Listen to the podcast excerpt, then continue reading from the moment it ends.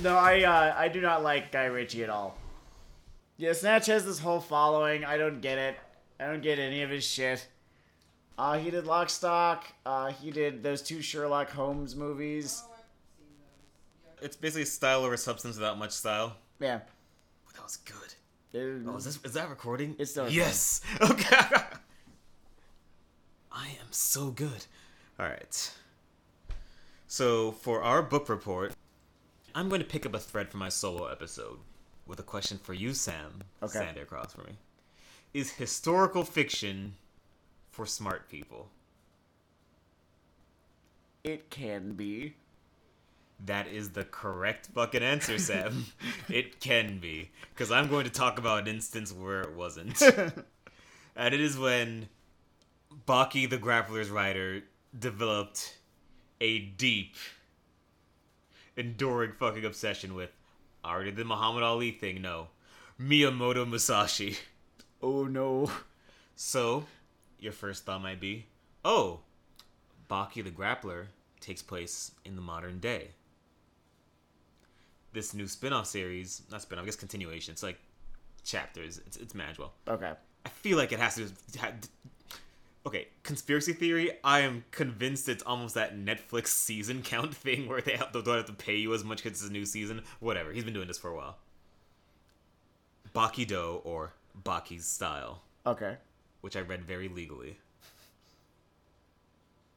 is largely about the cast of Baki the Grappler versus a clone of Miyamoto Musashi. What the fuck? Only- the comic is very defensive about the term clone because the soul of Miyamoto Musashi has been harnessed by the shaman lady and put back in his body. This clone body that they have made of Miyamoto Musashi. So, on a scale from zero to Dio, describe Musashi as an antagonist here. On a scale of 0 to Dio, Because if it's just him, and it's the whole fucking cast of Baki, and like, I've read Baki. I know who these motherfuckers are. so We've got some power level issues here now. here is the great thing about the creator of Baki. I want to guess. I want to say, which is unless you're the United States military, which is for some reason just the whipping post of this, or a major police force. Mm-hmm. The author has a sort of enduring respect for your style and lifestyle and philosophy, up to things like pro wrestling or capoeira or what have you Sure. and and it's really just everything is very elevated to a cartoonish frontier. It's essentially a lot like classical pro wrestling. I, in fact, stand by the idea that Baki the Grappler is more like pro wrestling than actual comics about pro wrestling. Okay, interesting. And this hot new heel Musashi is brought in, and Musashi. I'm just, I'm just gonna refer to my notes here for a few seconds. And we're heading to spoiler town, by the way. It already was a spoiler that they resurrect Musashi and put some of its spirit into him or whatever, but Is this just an arc of Baki, or is it a spin off of Baki? it is essentially an entire series of like 200 chapters. And it's canonical? It's canonical Holy shit. that they clone Miyamoto fucking Musashi. I don't know why I'm thinking this is more stupid than usual for Baki. It is. I actually stand by. This is. if it didn't come after a thing called Pickle, which is a separate set of spoilers, which I'm just gonna go into now. Pickle was a frozen caveman. Well, actually, I guess pre-caveman, like a humanoid from the dinosaur era who fist fought dinosaurs. And the idea was have martial arts advanced far enough You guys should watch more anime. you guys should watch more anime and read more manga. I think it could only be helpful to you. I, I'm dancing around a few ideas here. Because there are a few there are a few things of note that I just want to talk about this. Sure. First off, you talk about the scale to Dio. Yeah. A solid 8.5. He's fucking great in this. Because first off, there is one intelligent. Okay, I should be more fair to this than that. I want to say that throughout all of Bakido or Baki's style, which is divided into into two parts, this whole first part, there are three straightforwardly intelligent, not even in the ironic, this is crazy ideas in there. Okay. And one of them is the sheer alienation that a man out of time feels. Sure. That's a classic narrative element. You know, your Captain, your Captain Americas and, and and other things, but the tack here is not an inversion, but it's an antagonistic figure here, and it's portrayed in a way as like he starts out as sort of fun, like, "Ooh, I'm exploring this new era. Look, what's this? What's this?" You know, plays it that way for a second, but this guy is from an era where everything is just about death and your willingness and ability to either dispense it or avoid it. Mm-hmm. And he talks about how he wants to rise from this from the bottom again, but he's using the phrase "rise through cutting." And I guess what I like about it is that it's sort of played as a cool thing at first. They were like, "We actually need to stop him," and you have to remember this world is under Baki logic. So someone in contention for history's best martial artist running around is actually a national security threat. it's it's like a civilizational problem, which is fucking hilarious. That's when the funny thing funny thing comes in again. But it's also played against this mental idea that he's gonna rise through cutting is actually nonsensical. The- This weird reality ensues thing happens here where it is established and underlined, and he and he states that he understands this that the world does not work that way anymore. You can't just beat up enough people for everyone to just be cool with the way you're ass- acting. They'll put you down. Which, by the way, I like that, but there's one big fucking problem with it. Mm-hmm. It is totally inconsistent the way they treat Yujiro, who has totally risen through cutting. and I there should I should make a note yeah, right here that the whole martial artists are national security threats. Not just national security threats, but civilizational threats. To those who are fond of Mashle, this is an actually good parody of shonen fighting bullshit. Thank you for that little booster shot there. I will always take a swift kick at the ribs of Mashle and just scream the words, You're making us all look fucking dumb. Uh, Mashle sort of seems to me it, it's sort of like it's the reason that I don't like Deadpool very much. It's like Bang. it is a uh, it's a fighting manga for people who hate fighting manga in a way that like In terms of texture, there is a unique sandpaperness to shallow genre parody. yeah It just hurts my gonads. you, you know what it is it's because you could you could um you could photoshop those um those sort of neck bearded wojaks pointing in awe in front of any particular panel of Mashle and you know like it'd feel like it was meant to be there All right, I can shit on that one at length. I'm going to try to get back to sure yeah yeah I, that's my, Maki fault here. So there's Musashi here, and everyone is sort of hyper reverential of this whole thing, and they sort of do the hot heel reservoir. He basically goes through like the pet main cast one person at a time before you know the inevitable second confrontation of Baki Boy, right? I love that this was 200 chapters. I don't even think Death Note was 200 chapters. This man is fucking crazy. That's also worth noting. So, 200 chapters.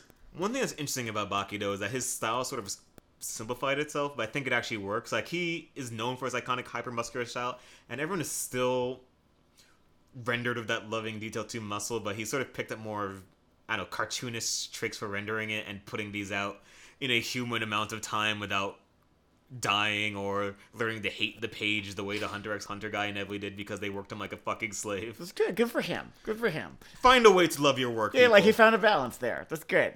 Sometimes you just walk up to your editor and say, "This comic is about Musashi now and how he'd interact with the modern world." We need to cut to the inevitable question here. Mm-hmm. Yo, this is about like punching, right? Doesn't this guy use a fucking sword? this is resolved. I want to say with three approaches. the first approach is dudes that say it wouldn't be facing Miyamoto Musashi if I didn't let him use weapons, which is a fucking insane person thing to think or say, and I love it. It makes me smile so much. The second thing, and this is an idea that's pushed for a while and then sort of abandoned because of what I think is editorial fiat. Musashi is fixated on the idea that, and it's such a Baki thing. In the same way that a master calligrapher can paint in the air with only his hands and no pen, would not the ultimate swordplay be swordless? and you're saying This is the sort of thing that can only exist in manga. Like this I swear to God, you you you put an American or a British or anyone from the West in front of a piece of paper and you tell them to have these ideas and they're just it's just not going to be in their vocabulary the way that it can only be in manga. Yeah. And there is a line where this idea could suck. It might even be your mental image. Like, okay, so what? He has psychic swords now that literally cut through people? No. Because what I will always love about Baki is that the stupidity. If 10 is going too far, the stupidity in Baki is always at a 9.5. because no. You know that fucking. How do I describe this? You know that fucking killer intent thing that's sort of a uh, trope of just sort of Japanese action? Mm-hmm. His cutting without a blade thing is essentially he swipes at you, you feel that you would have died, your body tenses up, you feel the pain, you have no physical damage. It's wild, it's expounded upon in an interesting way. I just really enjoy the idea. The text yeah, no, it's fascinating, honestly. He also avoids murdering half his cast. Now that being said, and we're going straight into Spoiler Town here, I want to talk about something. Because the sort of fan favorite non Baki non Yujiro dude in this series is the like Chinese Shaolin guy Retsu, who spoilers hyper spoiler town bites it against Musashi. So it's like I want to put up like the history of Chinese weapon arts up against this guy, and then you're like, oh wow, it's sort of a class of civilizations. I wonder who's gonna win this. And then you read the name on the cover. It's like, oh okay. so this fan favorite character ends up getting gutted by Musashi. Not against that. Classic way, you know, build tension, build heat. Also, I don't know, an action thing running this long, you need to kind of build the idea that life and death stakes matter on some level. Mm-hmm. And that's fine. Here's where I take legitimate issue of this thing. Because there's a sort of camaraderie they portray of a sort of fight fixated bandit brothered way between like the pet cast. I, I I call the guys who recur the pet cast, and it's just a stupid Denardism. Okay. A lot of the expressions I use people are not real expressions. There are words that just come out because I'm saying them. Yeah, a lot of the time, um, I will do similar things. No one knows what the fuck I'm talking about. It is deeply confusing. I hope you guys have gotten used to it over time. And it, it just really bugs me. A, because the guy's a fan favorite. B, because he basically nursed the main character back to health earlier in the series. Baki does not give a fuck that this guy basically gets murdered in cold blood. like he cares about in terms of I don't know, like if you saw an interesting game of baseball reverse itself. It's like, oh man, the Mets really came back from behind there. That was crazy. I really wanted the Orioles to win that one, you know. My best friend in that death duel.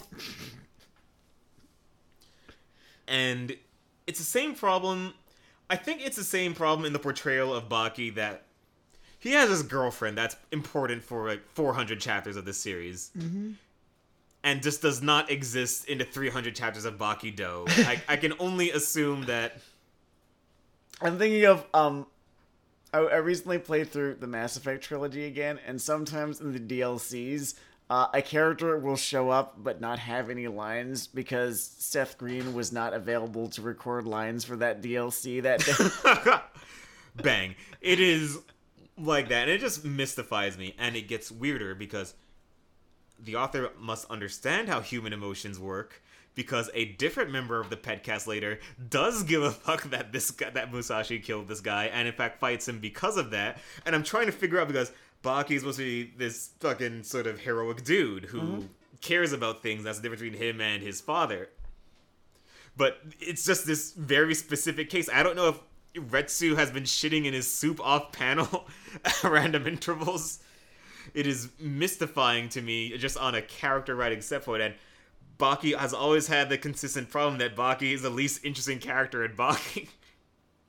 That's a risk that you often kind of take when you have uh, an ensemble based series like this with just such a interesting spread of It's tr- weird assholes. It's true. It's true. It's all, there's often a structural, either I don't know if it's a need or just a habitual tendency. Like we all are part of an intellectual legacy when we're writing, whatever. But the usual strategy in these situations is sort of make your main character neutral milk, so that there's a reference point for everything. Well, I. Some of my favorite series are the ones that avert this successfully. Uh, like, you know, Paranatural? Yeah. fucking love how Paranatural goes about that, where its main character is just this deeply depressed sarcast who's like the least normal person that you can imagine. Has, you know, relatable motivations and such, but is not at all, you know, just a, you know, milk milquetoast human being. Paranatural is great. I would honestly. It's our show, so we can do it anyway. I was gonna say it deserves an episode, episode even though not technically manga or whatever. But We could just do it. I mean, the, the guy is clearly super into JoJo. deeply, deeply.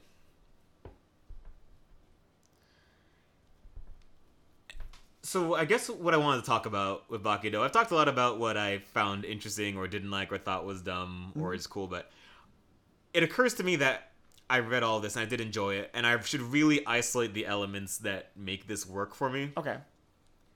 First off, I think in manga history there have been few examples of someone that as clearly loves the material he's working with or is babbling about as this guy. Like whether it's some random rant about how karate teaches you how to turn random parts of your body into blades like a sword, which is horseshit, but he believes it, and you really believe that he believes it. And that's special to me. I kind of like how he can make these fights sort of operatic and chessy, but not bloat the length into ad infinitum, which I think is totally a disease across this entire age bracket of action manga. Yes. There are ways of doing it um, where you can contain this chess match to a single chapter. That is true as well, yes. And so I do like pacing is an odd thing to isolate, but I think it matters a lot in action, and I think that Baki has an interesting way with it. I guess I just love how voicey this whole series is. I mean, there's something that you get in books and manga and certain comics. They just do not get in more collaborative efforts where you just feel the pure person shining through Certainly, yeah. and that has always basically been why I turn up to Baki, not because I expect to learn something. Well, you're going to learn something. You're going to learn something about the guy writing it. exactly. He's almost a character. I do like when that happens when the when the mangaka becomes something of a character in their own thing. Like um it, it's it's most it's easiest to recognize when a manga is just absolutely fucking full of shit that the mangaka thinks is really cool. Um Black Lagoon's a great example. hey. Like he's always got like this new pet thing that he's thought like that he's been researching. He's like, hey, so here's this fascinating thing about how the Chinese military is structured. oh man. this is how their intelligence apparatus works, and I'm- I gotta tell you, it's wild shit. I'm overdue for a reread of that. Oh, it won't take you very long. A who. A who? A who. I think he's putting out new shit right now, though. Yeah, yeah. I guess I just enjoy how this thing could only exist from this man, and I guess it should go without saying for how long he's been writing these whilst giving a crap, but the punchies are well drawn. That's good. They're fun. It's, it's good to That- have. That's good. You kind of need that to happen. Gotta need that to happen. Um, I don't know if he knows what he's doing with Yu- Yujiro anymore. I think he just needs the rating pop from Dio every now and again. So you might be wondering what this all adds up to intellectually as I start to put Musashi back into the ground. Like what this means to the character of Baki, what this means to the themes of Baki. And I thought about it. I thought about everything that happens on Baki though, all the statements about, you know, law enforcement. There's a whole thing by the way. Okay, this is worth noting. There's a sequence in this part of Musashi's sort of build, and just pointing out his alienation to society, where he basically ends up terrorizing and killing a bunch of cops. Okay. And it's supposed to be the point of no moral return for the Musashi clone character. and if you are of a certain disposition, you might be saying, "Oh my god, this guy is my fucking hero. Look at him go." Look- Based, yeah. So that also happens, based in Musashi pilled. based and Musashi pilled indeed. Something I should point out in terms of why I enjoyed this. Before I get back to the idea, I was just ranting about. So I, I don't know. Quick deviation. Denard never does those. Quick deviation.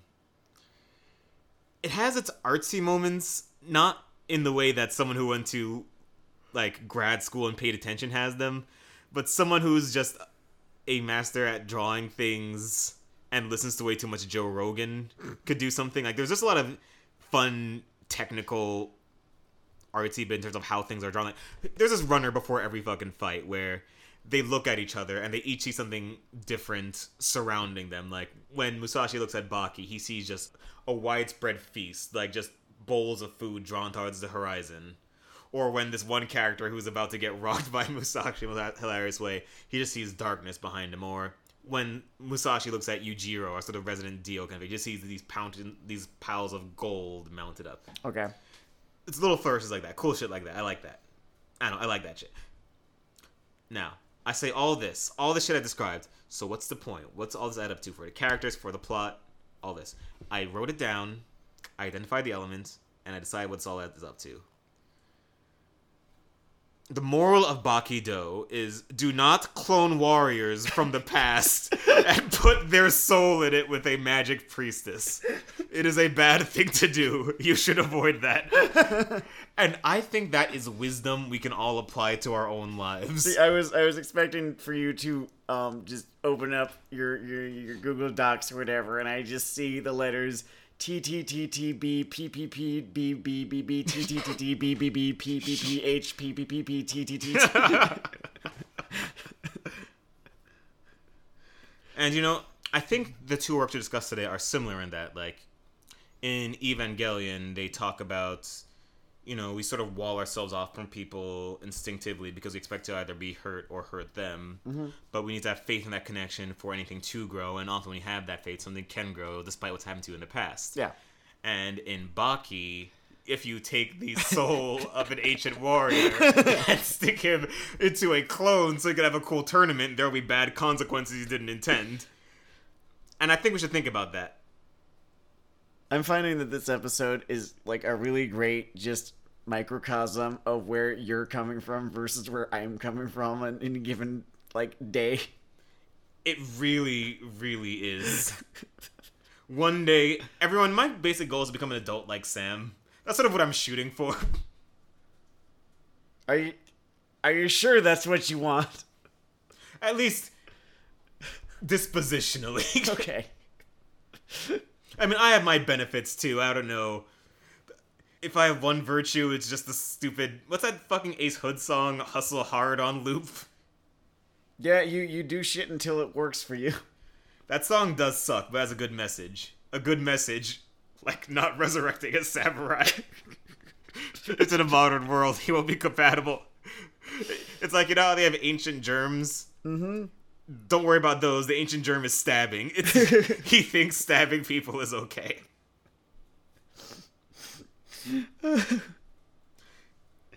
I wish Oh, I had um, I wish I had anything to add, but it's kind of it kind of just wraps itself up in a bow now, doesn't it? the best emotional moment in Bakido. And it's funny to me just because of what it is. Because it shows all this shit this guy's put together before we could have two people have a conversation in a set. Well, actually, there are a lot of conversations, but you know what I mean. Mhm. Is long after their fight, Musashi talked to the prehistoric caveman Lord in heaven. who was hunting alligators and shit beneath the sewers. I know. But it's a scene with two people out of time who can relate to being stuck out of time, even though one of them can't talk. But he can't talk. Yes. I guess it makes sense.